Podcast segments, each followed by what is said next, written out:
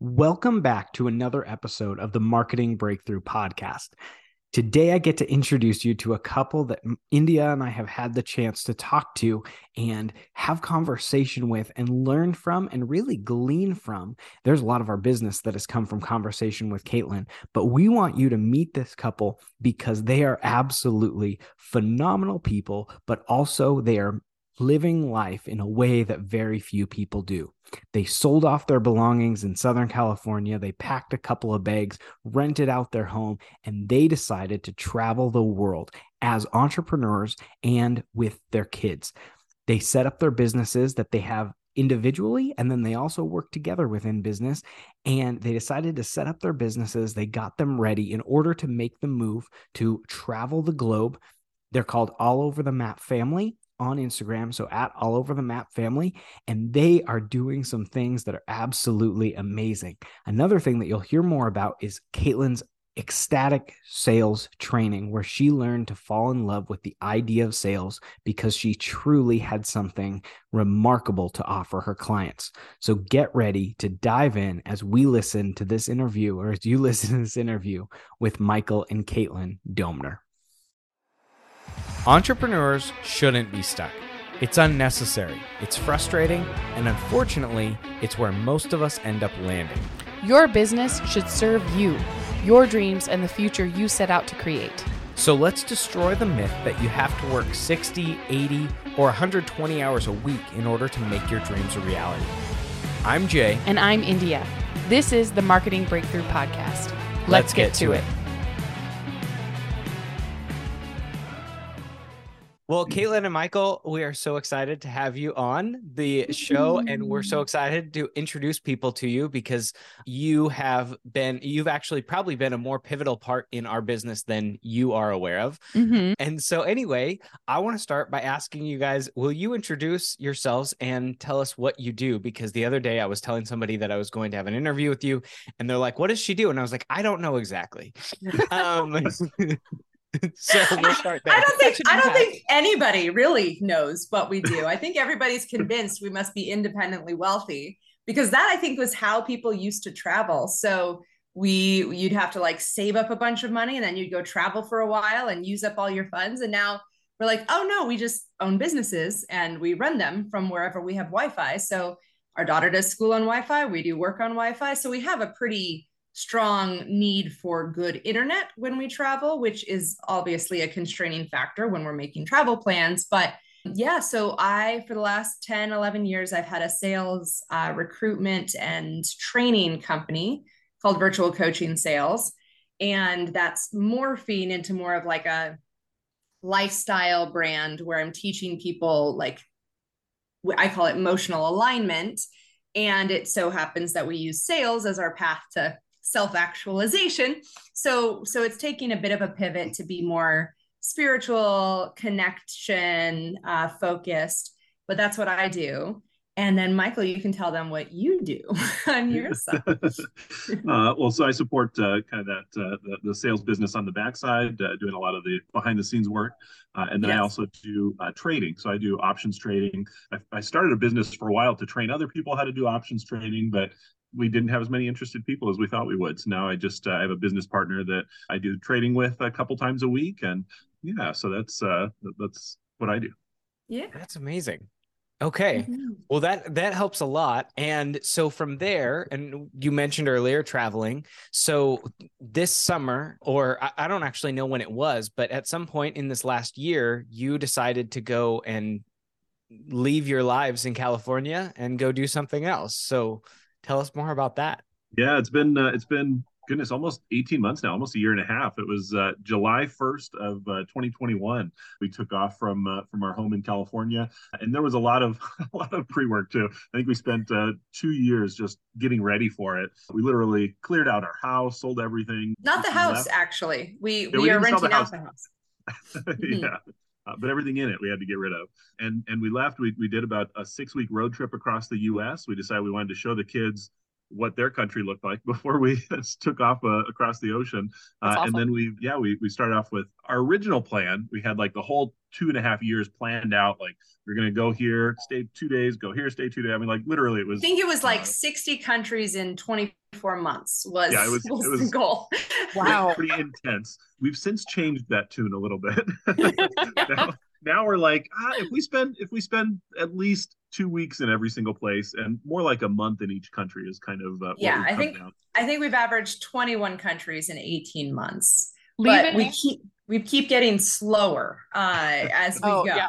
Yeah. Leave it to entrepreneurs to turn traveling into a job and almost like a race, right? yeah. A competitive sport. it was the first three months. I think we we did. We were moving like every three or four days. We were going to a new city, and it was just it was insanity. We were we were like so wiped out by the time we got to where was it Quito, Ecuador in like mid October. I think all of us got sick and we just we just took like uh, three weeks and just hunkered down in Quito, Ecuador. We were like, okay, we gotta we gotta figure something out here because we were in a modern apartment building with a supermarket and a movie theater. And after like three months in Central America, I was like, we're not leaving. I I want my milk that is cold. like this is this this this is it. We've made it to civilization. that um, is incredible. that's, that's so great. And I was gonna say, like, we so we have not we've not done the country thing, but we've gone on road trips. And so 2018, we went on a month long road trip and we met up with 18 different people along that one month stint. And most of them were like between the Arizona and LA, like Phoenix mm-hmm. and LA area. And so like we got back and I was like, that was so busy. We are not doing that again. yeah. yeah yeah, you're like, well, while I'm in the area, we might as well see this and that and this too. Also this. Well, that's a bucket list item. We can't miss that. Right. So it's it's been really hard because one of the things that changed Michael's plans, because he did, he had everything mapped out for all two years. And then we all know COVID hit. It didn't really change our timing much, but it did change our location much. So, for example, after Ecuador, we were supposed to go to Peru and do Machu Picchu. And they were saying, nope, you need two face masks and a face shield for anybody over the age of two, indoors, outdoors. I was like, no, no, we are not like our kids are not, not subjecting our children to that. oh my god. Um, and then like Chile required vaccinations for the kids, which we haven't vaccinated them. So it's just things like that. So we went to Argentina instead and we spent three months in Argentina before going to Antarctica.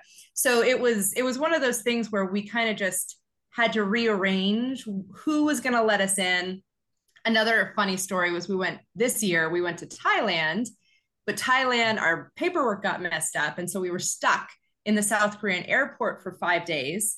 South Korea wouldn't let us off their the airport. In, outside of their airport because we don't have a visa to go to South Korea, and Thailand won't let us in. So, in the three days that it took us to get our paperwork resubmitted, our PCR test expired.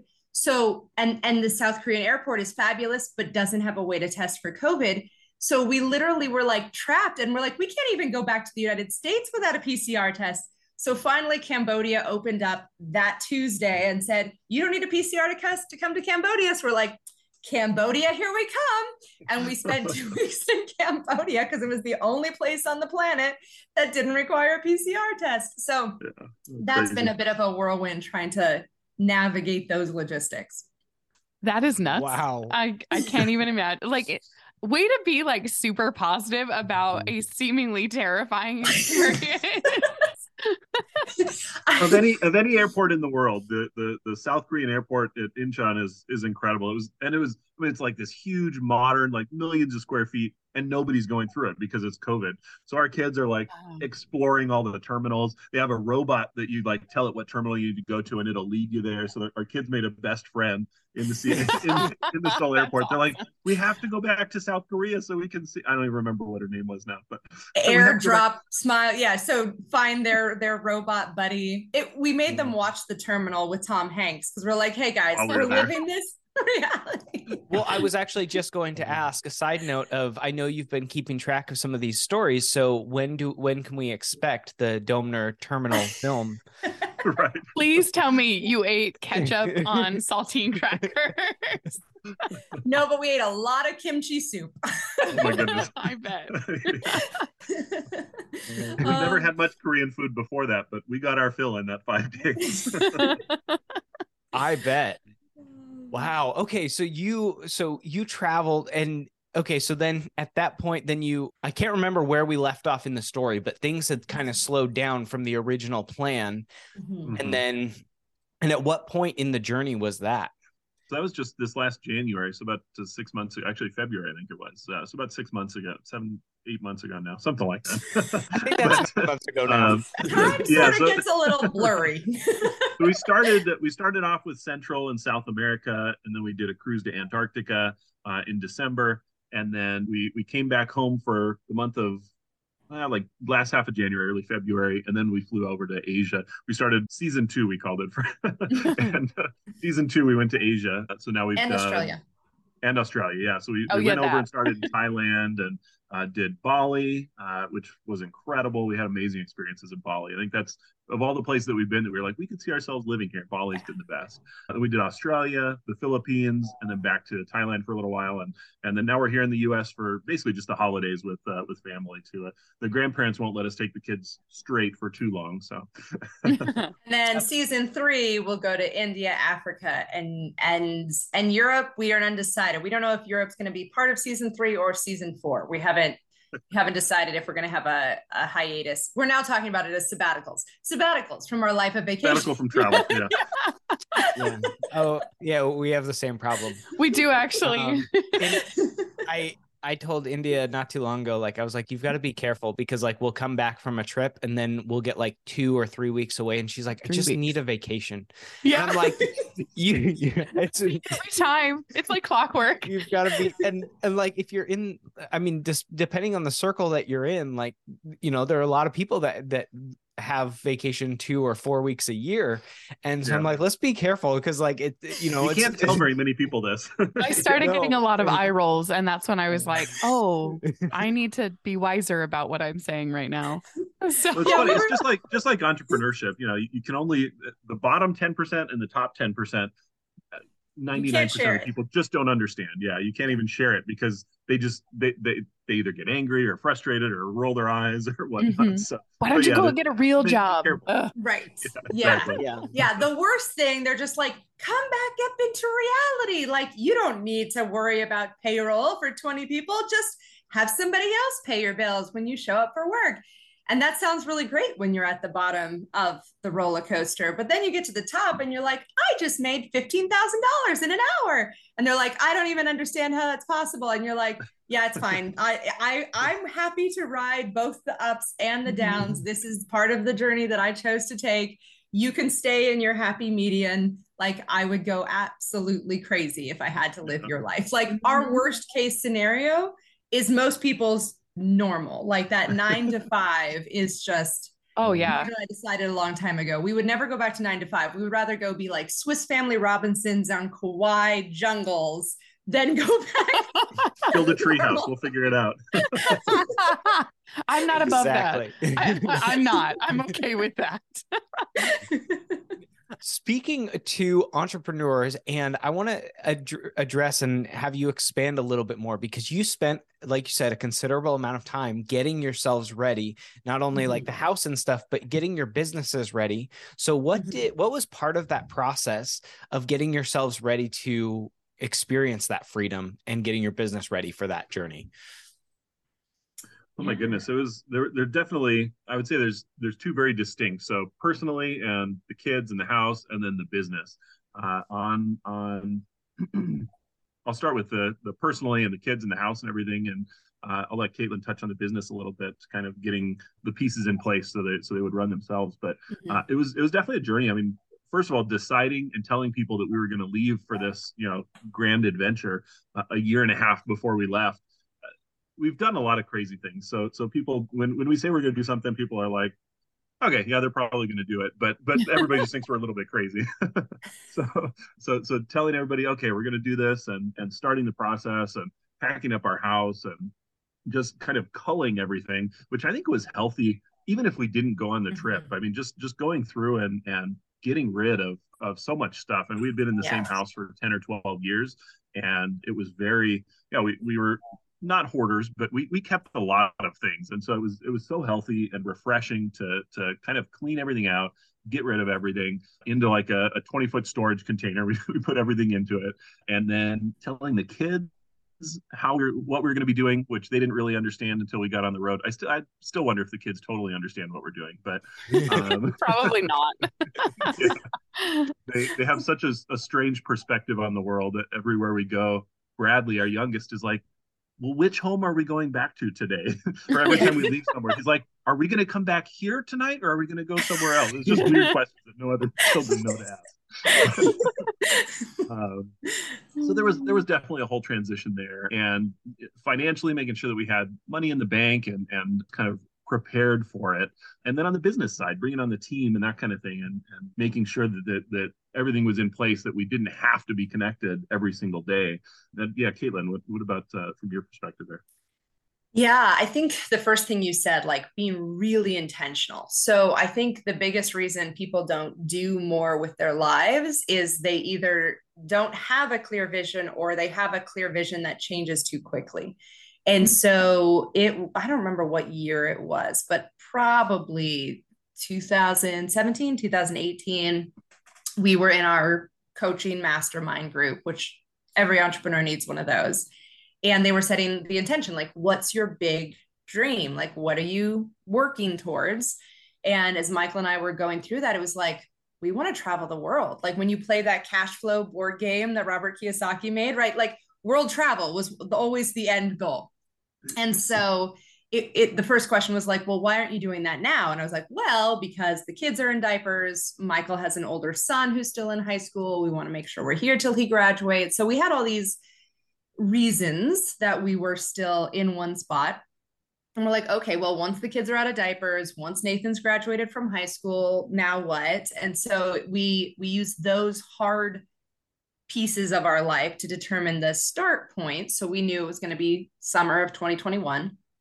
And and then it was reverse engineering. Say, okay, so in order for us to do that, we need to be bringing in let's say 10,000 a month in cash flow in order for us to bring in 10,000 a month in cash flow we need this many clients in order to get this many clients we need this many sales this many conversations so just reverse engineering that piece uh, to set your sales and marketing goals and work towards those and then of course there's the operation side so what is it going to take to fulfill those client orders without like, let's assume that I am in the jungles of Cambodia and I don't have Wi Fi for two weeks.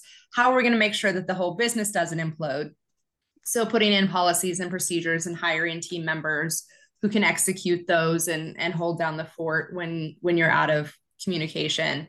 And then I will say there was just that the happy coincidence that COVID ended up being a boon for us financially. So, so there's an interesting story that I'm I'm telling in my upcoming book, The Ecstatic Way. But in 2017, I had a client uh, refuse to pay us, so she broke our contract. She stole my team out from under me, and she didn't pay us hundred thousand dollars in commissions. Very uncomfortable. And then and so we spent like $75,000 in legal fees just trying to get our lawsuit against her approved and finalized. And so that finally was uh, approved and whatever they call it, she's supposed to pay us that plus the legal fees. We're like, fantastic. Well, she declares bankruptcy and she's protected by the state of Florida. So we were done. And so at that time, 2017, I had just lifted this $175,000 debt to the universe. And I was like, okay, universe, you better pay up because this this is what I'm owed. So when COVID came, government grant money came in at 176,000. Mm. And I hmm. was like, "Oh, well there you have it. I even got some interest paid on this." So that money ended up being what allowed us to put the systems in place and put the marketing in place and give us the the kind of cash flow cushion that we needed to feel really comfortable about making the transition. So, it, it, I mean, everything is always working out, but I, I absolutely believe that that miracle came because I had set the intention, because I had said, this is what needs to happen in order for us to do this.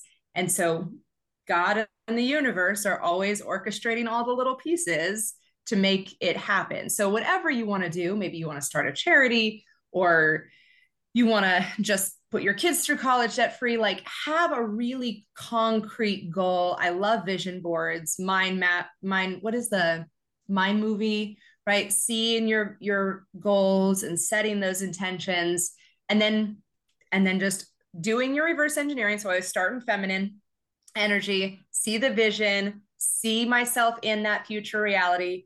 Then I move to the masculine and I reverse engineer the plan. And then I move back into feminine energy and I say, okay, God, now it's your time.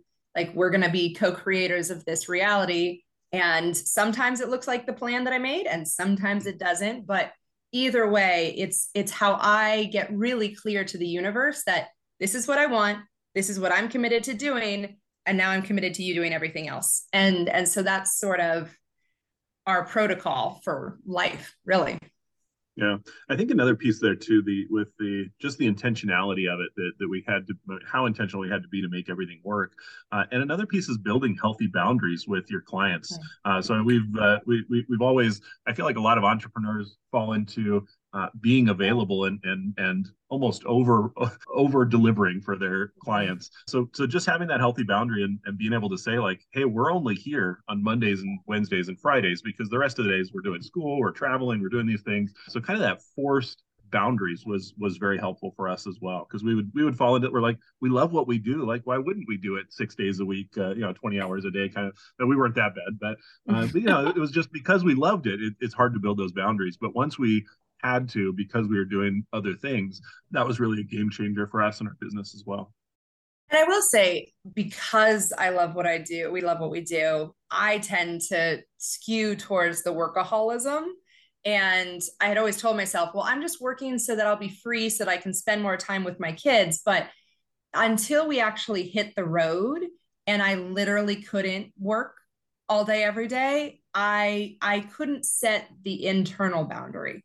So mm-hmm. travel for me has been so freeing because it's forced some external boundaries that I've now gotten used to that rhythm. So now when I have to work more than like 2 hours a day, I'm like, "Oh gosh, guys, this is exhausting. Like this is a big day." Right? but it's because I'm like, "Okay, well we get up, we do school for several hours, then we go on several adventures and when we were in Asia, I couldn't even start work until 8 p.m. So we had all day. We were we were going on adventures. We were doing the school. We were uh, have, making dinner.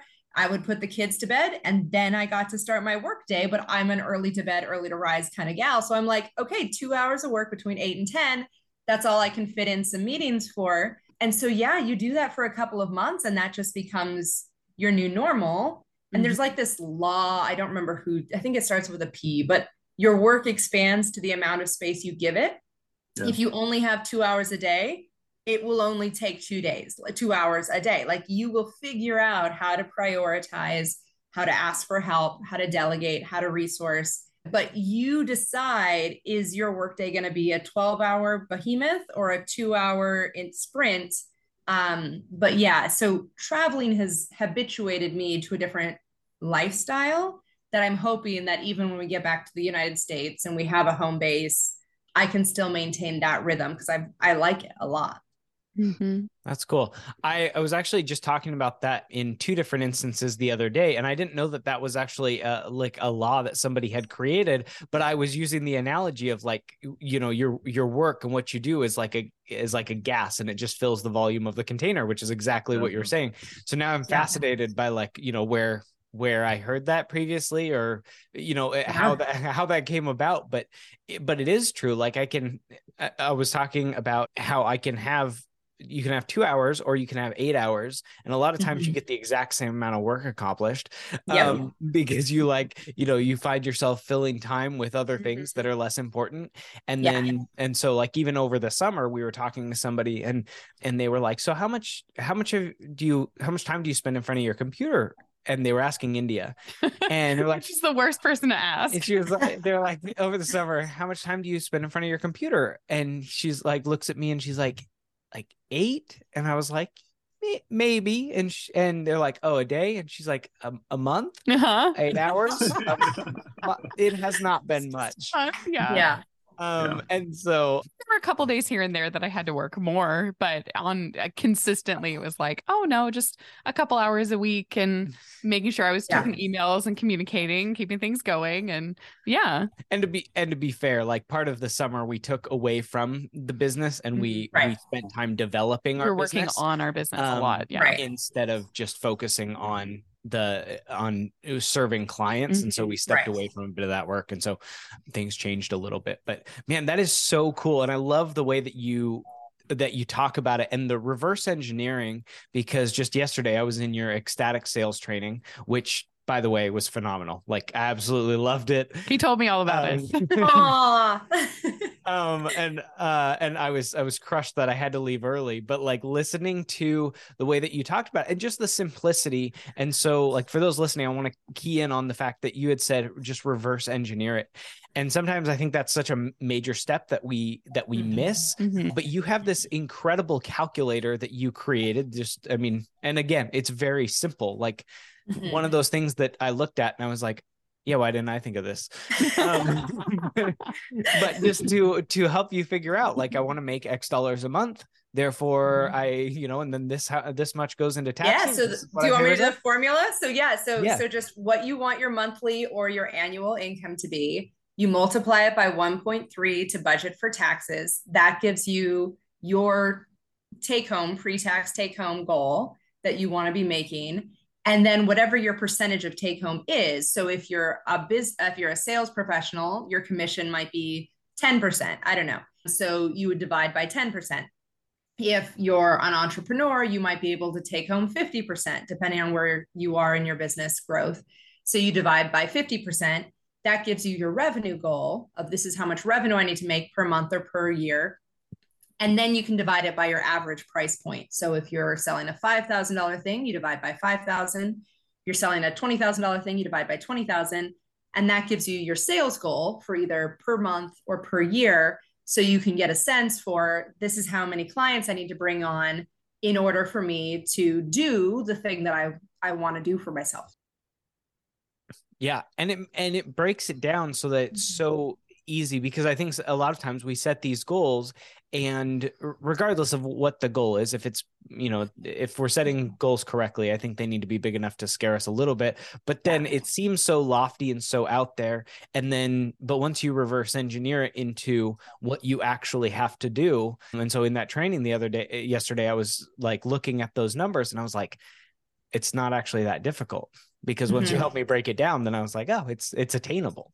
Yeah so yeah, once yeah, you for, see a number like one or two sales a day, you're like, oh, I can do that, no problem. but if you look at the two million dollar hairy audacious goal, you're like, oh, that's that's overwhelming. Yeah. Mm-hmm. Exactly. Yep. Okay, so so from there, I want to move over to uh, something else because and make sure that we we focus in on this because you're getting mm-hmm. ready to launch something new, and so there's that. And then i was also hoping that you could touch on yesterday in that sales sh- training you shared a story that was like uh, from the the depression side of things. And if you're mm. willing to share that i would love to because it was so it was so uh, re- revealing and like something that entrepreneurs really struggle with. Mm-hmm. and so yeah if you're willing to share that i would love to talk about that and then go into what you are creating out of that yeah, absolutely. And I think it is, it's, we were talking about this before we started the podcast that with entrepreneurship, it's, it's easy to share the middle section, but it's hard to share your 5%, 10% worst and your 5, 10% best. So nobody in the muggle world understands the five, the, the best and the worst, the highs and the lows of entrepreneurship. And so it's easy for us to, to brag about the good stuff that's going on in our lives, especially on Facebook and Instagram. And, and if you just looked at our all over the map family Instagram account, it does. It looks like we lead a charmed existence and and we are incredibly blessed. I, I never take that for granted, but I was still struggling with anxiety and depression. And I remember I was sitting on one of our tropical beaches, like turquoise water before me, palm trees above me, and still thinking, what if I just run away? What if I declare bankruptcy? What if I file for divorce? What if I just like leave everything that I've worked so hard to build because right this internal this this internal part is the part that really matters and I didn't have it. Like I was collapsing and um, we just got scuba certified and it's it's this idea that you need to maintain equilibrium that you when you're when you're descending pressure external pressure you have to internalize you have to clear the pressure on the inside. And uh, so your ears don't pop as you descend right? And so in entrepreneurship i think many of us get out of our depth and we don't have a way to clear our ears. We don't have a way to equalize the pressure. And so the reason i'm so chucked up is like i i got to do a cacao ceremony at bali and it was just one of those beautiful mystical experiences where I felt like God really spoke to my heart. Um, and he's, I heard, it's safe to shine. And that was what I needed to hear. And so since then, there's just been this flood of downloads of the the thing that I needed, which I don't really have a name for it, a framework, a methodology, a way of thinking about the world that for me solved my problem. So this is what I've used to cure my depression, relieve my anxiety. I'm I'm happier in my marriage and my business than I ever have been before. And so the acronym is SALT. So S is for surrender. So just stop what you're doing, surrender to what's happening. Don't try to fight it. Just accept that this is the reality and, and make peace with the reality as best you can. The A is for alignment. So I believe that emotional suffering comes from believing a lie. So if you can follow your train of thought back and find the lie, like I'm not good enough, uh, this is this is will never work out for me. I'm alone, right? Whatever those lies are, that's causing the uncomfortable emotions of anger or sadness or fear or, or shame, and we can exchange it for a truth like I am loved, I am worthy, everything is always working out for me, the truth will set us free. And we can bring ourselves back into alignment. And so, what we teach people is connect to your highest wisdom, your deepest joy, and your most expansive gratitude for the world. Right. So, you, you align with those pieces, bring yourself back into alignment and truth so that you are in a state of flow. So, gratitude, love, joy, peace, like these are the things that are continuously available to us when we're in alignment. And we know when we're in alignment because that's, we feel that feeling of perfection and ease and bliss and ecstasy, right? Which is why we chose the brand name Ecstatic Way. And then so salt, assault is surrender, align, and then listen and take action are the L and T. So listen once you're in that quiet space of gratitude and appreciation and love and joy and peace then you just be still and you just listen. And and sometimes it's a really clear direction. Sometimes it's just a hunch. And sometimes the hunch is i should take a nap. And some and sometimes the nudge is i should go text somebody. Um, and then just act on it take action go do the thing that you got the hunch to do. And i shared on on this yesterday on the training after one of my meditations i had this nudge to text heidi. So I went onto my Facebook friends and I typed in Heidi, and two Heidis popped up the one I was looking for, and right above her, the one I was not looking for. The one I was not looking for, we ended up having a conversation. I texted her too, because why not? And she's one of the top sales performers at Tony Robbins, and I'm going to be working with her personally. And our target is to for her to be his best sales rep so she can introduce me to him so that I can get this message out through his platform to more people cuz my vision is to take this message to a billion people and I'm like well that would be the easiest way to do it. Um and so so yeah it's just little things like that of like just surrender align listen and take action. And so that's become the heart and the core of of what we're building. And so the plan is to teach people how to do sales this way, how to do business this way, how to do their marriage this way, how to do parenting this way, so that all aspects of their life can be really reflect this reality of surrender, alignment, listening, and taking action. We're working on kind of a whole suite of uh, ecstatic life, ecstatic love, ecstatic business, and and uh, kind of trying to build out a full a full picture of what life can look like with it. Mm-hmm. That is amazing. Mm-hmm. That's really cool. And so so coming into January, and that's when now is that branded ecstatic or is that does that have different branding to it? So ecstaticway.com will be kind of the the hub, the home base for the book that will be published sometime in the next year or two. And then ecstaticsales.com is where you can join the sales course. We're starting that one. The first group will start in January. And then the vision is we'll have it probably every month. We'll start a new cohort for people who want to go through it together and build a community around doing sales using this methodology to clear their resistance and overcome their limiting beliefs and do more than they ever thought was possible. And I'll just add one more thing because you said your goals should scare you a little. For me, the way I think about it is you set the impossible goal, something that's impossible for you as you currently envision yourself, mm. so that the goal forces you to become somebody like if you want to do what you haven't done, you have to become who you haven't been.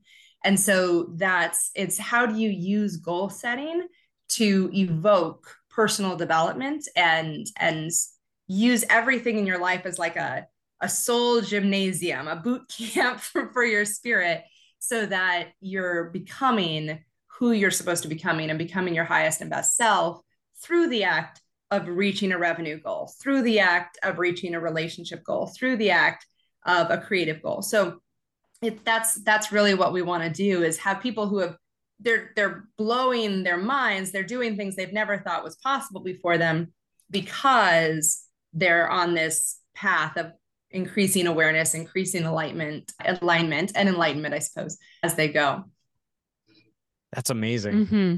I'm so excited just for just like hearing about that and then for people being able to get involved and and I know that sales has been a huge part of our journey probably more specifically me just because I've always had such a hard time with that side of things and it's the first time in my life where I have felt I'll say no shame about selling because mm. it's the mm. first time that I've been so confident in the product that we offer and the service that we mm-hmm. have that I'm like, no, absolutely every business can benefit and yeah. needs what we have.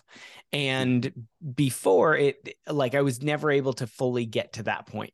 And so I'm I'm really excited. And so hearing what you're doing is yesterday in that that training but then what you're doing moving forward has just been uh, really encouraging because i'm like i'm finally at the spot where i'm like ah i get it. I get how sales can be really mm-hmm. fun yeah. We think if you're doing it right it should be an act of love and service. Like this is how you transform your clients lives. And consequently if you're doing it right it will also transform your own. And yeah i don't even know if you got to hear like the six mindset principles. So we fall in love with yourself fall in love with your client, fall in love with results. So I think that's the biggest thing you're touching on is we don't sell products, we don't sell services, we only sell results, right? So what is that thing that you're promising to people? And when you can focus on that, your ego just sort of dissolves. Like it's not about you, it's about your clients and their results. Falling in love with numbers, because a lot of entrepreneurs are, are put off by their numbers, falling in love with money, and then falling in love with action. So there's no such thing as perfection or failure. These are just mental constructs. And when you can let them go, you become unstoppable. So yeah, it's it really can be a beautiful journey of of love and service to the world when you when you're in alignment. Yeah coming back around to to your mm-hmm. family and we are huge on freedom and adventure and being able to live the life that that you desire to live I, and I wanted to actually, I, so I have that question, and I'll table that for a moment to ask, what is it like working together? Because as you guys know, there are not a lot of spouses that work together, and not a lot of spouses that work together well as a team.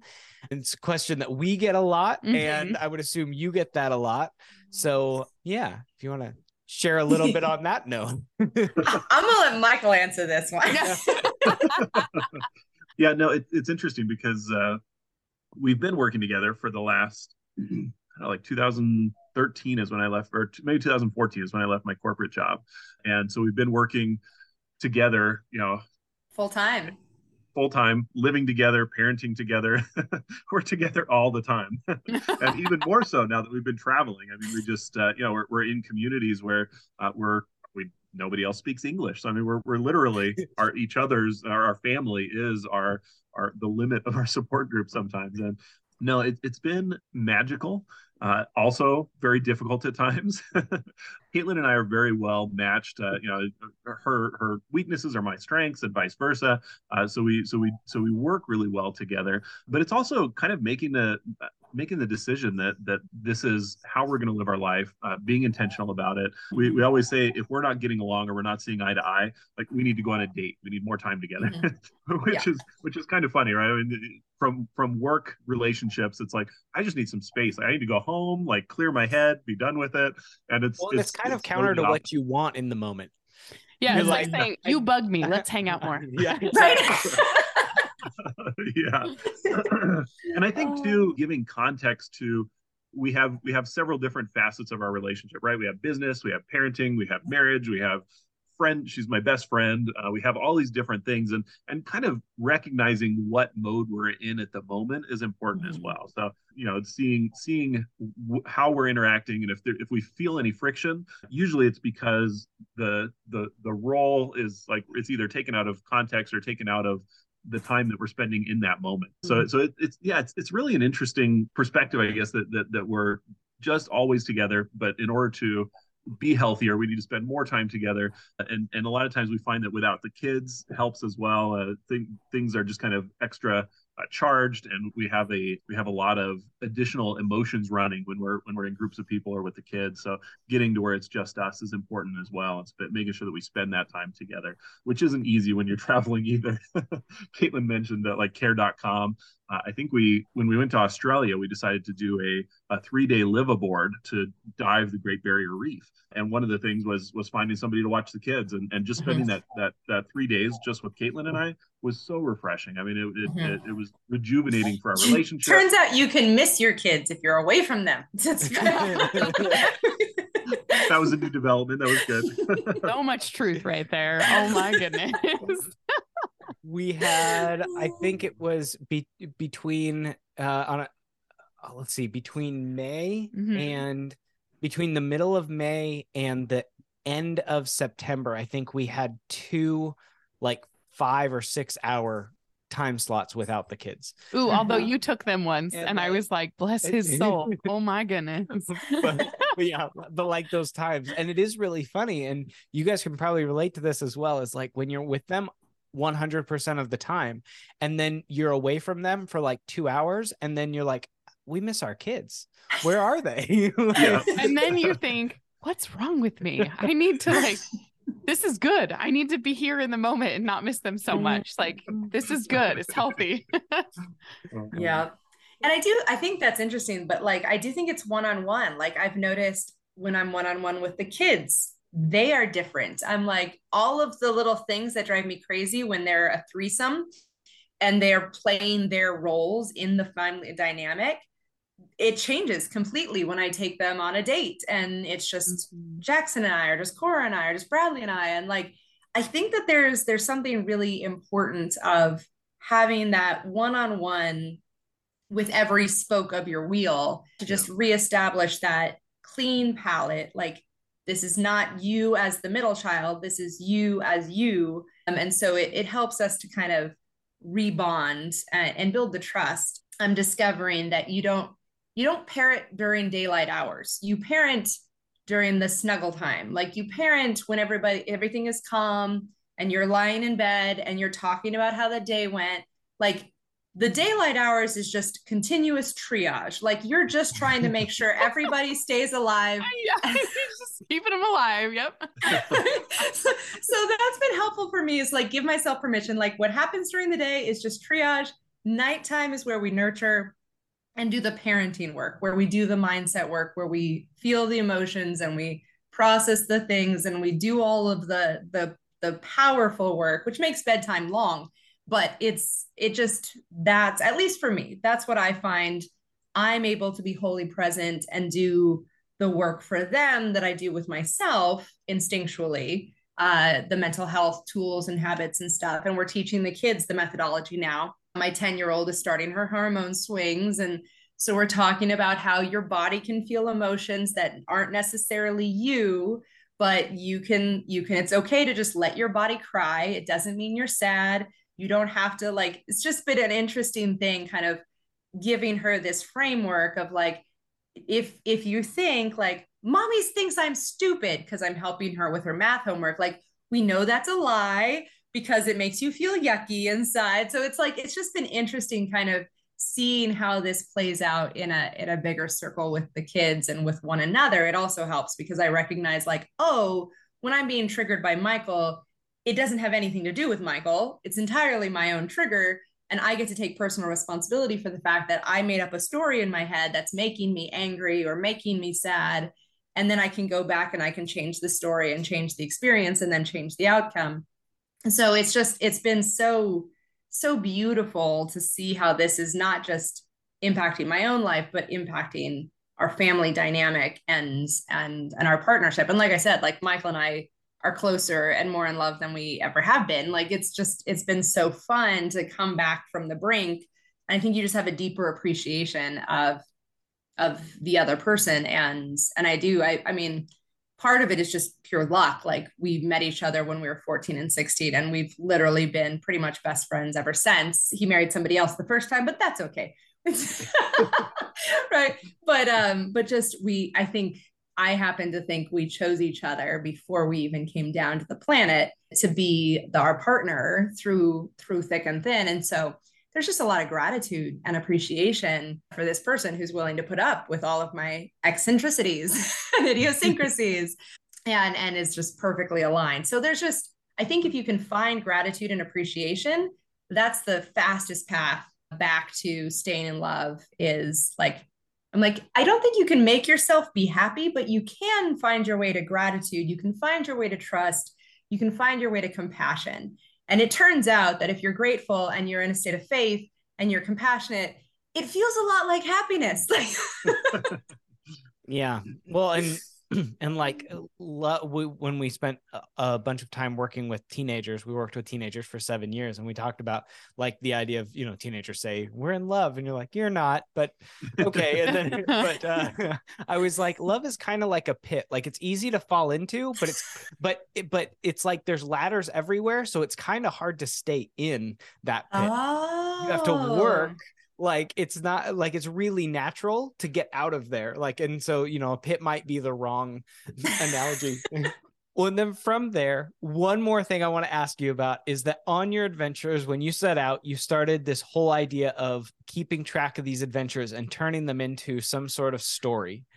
So i know that we don't have a lot of time left but can you tell us a little bit about that yeah. So, well, we haven't been as good about documenting in the day to day as we were supposed to. So, I think I still am posting pictures on our Instagram account from Cairns, which was three months ago, honey. Like, so, so we're a little bit behind. Hopefully, while we're here in the States and doing nothing interesting, but just hanging out with family, we can catch up on our Instagram account. The kids started their own journals, which was promising but didn't last. Uh, and then uh, I was I'm doing like my memoirs. So like every day when we started, I was writing something down. Now it's probably more like once a week. Usually when I'm on an airplane and we're in transition, I'll be like, "Oh crap, I need to write down everything we just saw for this last week." So again, it's it's just the discipline of of trying to to make time to think about life as opposed to being in the middle of living that it's been a little bit harder to do and balance than I thought it would be. Like the bucket list family just makes it look easy. I mean, I have no idea how they pull off pulling off these beautiful videos that they post on social media like every day. I feel like that it can be it can be a full-time job. It really can. Just doing that. Like these Instagrammers and stuff like that. I'm like, I have no idea where they get the time other than they're probably spending 30 hours a week editing videos. It's just crazy. They are. Yeah. And they and, are. And the problem is that it looks 100% effortless. It right. looks like that's right. just their life. And then you right. try to replicate that and you're like that is the life. Like yeah. You find out that they've got like three people traveling with them the whole time right. in order to put we, on these full we, production. We actually, yeah, we thought about doing that when we were first leaving. We were like, we need a videographer, we need a nanny. Like we, we went through all these things. we ended up not taking anybody with us, but uh, yeah, there's you definitely could. You could have a full time team of people supporting you in order to make it happen. Yeah. I think too, I think too, it's it's kind of uh, going back to like just the intentionality and with the boys here. So Caitlin has Cora, our daughter, down in San Diego with her, and I've got the two boys up here with me. Uh, but we sat down a couple nights ago and uh, i was just going through google maps and uh, looking at it with our photos and just being like do you guys remember like you know a year and a half ago now we've seen and done so many things that i want to try to come back to those and and, and really just cement them in their memory right because if we don't talk mm-hmm. about it we don't look at it we'll we'll forget it. And so I sat down with them and we just went through like our our trip through South America. Like you guys remember Quito? You guys did a parkour class. You guys did this. We saw the the temple. You know, just all the different things that we did, and showed them pictures and showed them the map and where it was, and just kind of being intentional about going back and bringing up those memories. Uh, I think is important for kids, but then also as adults. I mean, there's a lot of things that I was tending to forget, but just refreshing, you know, how blessed we are and, and how mm-hmm. uh, incredible the time has been, and and just really going back and, and going through those those memories together, I think has been has been great. It's a lot of fun. One little trick that we do, and I mean, you could do anything, but we decided to do Christmas ornaments everywhere that we travel so that once a year when we're putting up our christmas tree we'll pull out the ornament from us like sydney and we'll pull out the ornament from quito we'll pull out the ornament from ushuaia and that'll trigger storytelling. So that was our vision. We haven't used it. We just have a box full of ornaments but uh, for right now, eventually when we have a christmas tree again uh, that's that's the vision that we had uh, to kind of spark those memories. Yeah. That's awesome I and I think that's so important on like the from the standpoint of uh, even before we had kids, but as a parent, and I think mm-hmm. it's a conversation that I'll have a lot because as a photographer, I take a ton of photos and yeah. and I drive my wife insane with yep. the number of photos that I take. And I'm and yet I love them all. And I'll, yeah. I'll complain about them in the moment. like in the moment. And then I'll ask, I'm like, but do you ever regret the time that we spent taking like that photo? Like, was it mm-hmm. ever a waste of time to have that photo now? Mm-hmm. And it mm-hmm. never, it never really is. Mm-hmm. Like sometimes there are stressful times or moments or whatever. But there are a lot of people that talk about just you know i just i live in the moment and i just don't take pictures and i'm like there's there's there's a side of that which I I understand, but I think that it's for me it's so much more valuable to have that mm-hmm. moment, and through the camera I can be there 100. percent I I feel. Yeah. I'm with you on that. I'm the photographer in our family, and yes, I'm more present when I'm behind my lens. Not behind a phone, it's different. But when I'm behind my actual SLR and I'm like having to change the focal length and the and the aperture like all those different things. And i'm like oh i'm getting a different perspective but i'm seeing the art around me instead of thinking my own thoughts and being in my own little hamster wheel. So i have found that my camera is almost like a meditative grounding anchor point for me to have a more present experience while i'm in it. Yeah. Hmm. Well, and then coming back, and I mean, we drove. Our road trip was eleven thousand miles this summer. We spent twelve weeks living on the road, and and we come back, and like eh, the the family would ask the kids, and you know, and granted they're four and five, so they would ask the kids though, like, "Hey, what did you do this summer?" And they're like, "I don't know." And our kids, our kids who are six, eight, and ten say the same exact thing. They're like, they're like, "Have you done anything exciting lately?" No. What's your favorite spot? I don't know yeah, the pool. They have like, no idea. Yeah, exactly. They say that. Oh my gosh. They have it's no so idea true. how good they've had it. I know, I know. And that is really funny because yeah, the kids, it's like an it's just normal for kids. Like everything is new. Like that's why cardboard boxes are just as entertaining as toys because they're new enough into this world that they don't know they're supposed to be bored with cardboard boxes. And so yeah, we're taking them to like like our daughter turned 10 on the sea ice in Antarctica. And if you ask her what you she remembered That's about so like cool. the Antarctica cruise is the Wii station, the Wii station that was in the middle of the mountain. Like, you're like, I think we're doing this wrong. Like, why are we spending so much money on you when we could just give you a cardboard box? so we have to um. remember we're doing it for us and for their future selves. Like they mm-hmm. will appreciate swimming with whale sharks someday. Like just won't be today. Yes. Well, it's funny too because in, in the the time of mm-hmm. going through the pictures with the boys about a place, it's funny. One place that everybody remembers is terrible was we went to the, the Great Blue Hole in Belize, which is like, you know, bucket list amazing item. But we had like a terrible day. It was like five hours of rough ocean to get there. The kids didn't like the snorkeling. It was it was just like everybody was crying all day long. It was a very rough day. But when I went back and like showed them like the the pictures of like, oh, this is where we were on the boat, they're like, oh yeah, like it, it, it reframes. It goes from like this terrible experience that they remembered of crying and miserable to it's like oh yeah that's pretty. Like uh, it's kind of funny and like and even the terrible things like getting stuck in the airport or puking on on the plane from galapagos or like crying at the great or at the great blue hole like they end up becoming some of our favorite stories like so yeah, i think yeah. it's just it's such a good metaphor for life that the crappy stuff doesn't feel great in the moment but usually these are the stories we end up telling like there's just something instinctual in us that loves the drama. Like you don't have a good story of sitting on a tropical beach unless you're having an existential crisis, right? Like you need that like I think we we enjoy the drama from a spiritual perspective. I think we come for the fun of the conflict. Um, and then once we're through it, then we can appreciate it. But in the middle of it, it's it can be uncomfortable. But I think everything serves us if we can see it with the right perspective. Yeah. yeah, there aren't very many good movies that don't have conflict and then right. some level of overcoming. Yes, so. exactly, exactly.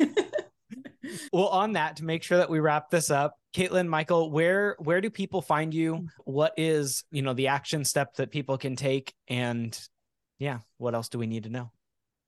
Yeah, well, we do have our all over the map family is our brand for the travel adventures. So uh, at All Over the Map Family on Facebook or Instagram. We'd love to connect with you guys there. And then the new book is going to be ecstaticway.com. Don't ask me how to spell ecstatic right off the top of my head, but we'll, we'll put it in the notes, right? Google and it. then ecstatics yeah there you go. Google will correct your spelling it's fantastic. And then ecstaticsales.com is going to be the sales course. So that's launching in january but even if you don't make the first cohort i'm sure we'll be doing it for years to come. So yeah if if you're in sales or want to start a business that'll be a great place. I do feel like mastering sales is the start of financial freedom. The tagline for the course is financial freedom through emotional mastery. And so that's what we really want for people is if you can figure out the money thing and make money from the internet through sales uh, then everything in your life that you want to do gets a lot easier. It's not impossible if you don't know how to sell but it's a lot easier if you know how to sell. That's true. Yeah. Awesome. Well thank you so much yes thank you both you. of you for your time mm-hmm. for joining us today and uh, yeah have a great day thanks for, thanks having, for having us. us. Thank you so much for joining us today in our episode as Michael and Caitlin talk about the way that they have worked through and been able to experience life and freedom through their business, being able to leverage that. That's something that we have a high value on is being able to find freedom and be able to experience different things that not everybody gets to do by creating businesses that bring us freedom. And so what we do through marketing breakthrough is we help create systems through marketing and then through delegation to figure out how to help you live and use and leverage your business in order to create that freedom that you ultimately desire, whatever that may look like. So, if you want to reach out, go ahead and click the link below, which is a hyperlink to my email address, j at marketingbreakthrough.co, J A Y at marketingbreakthrough.co. And I would love to set up a 15 minute discovery call with you where we just have a conversation, see if we might be a good fit, and then we can figure out how to go from there. I hope you enjoyed today's interview, and I will catch you in the next episode. Have an incredible day. Marketing Breakthrough is a community of entrepreneurs with a vision of creating meaningful, sustainable businesses that allow freedom, fun, and adventure in their lives. Time is the only resource you can't get more of, so we believe in finding a way to achieve our entrepreneurial dreams with freedom in mind. We've designed this resource hub of tools, tricks, and techniques to grow your business and live the life that you set out to create.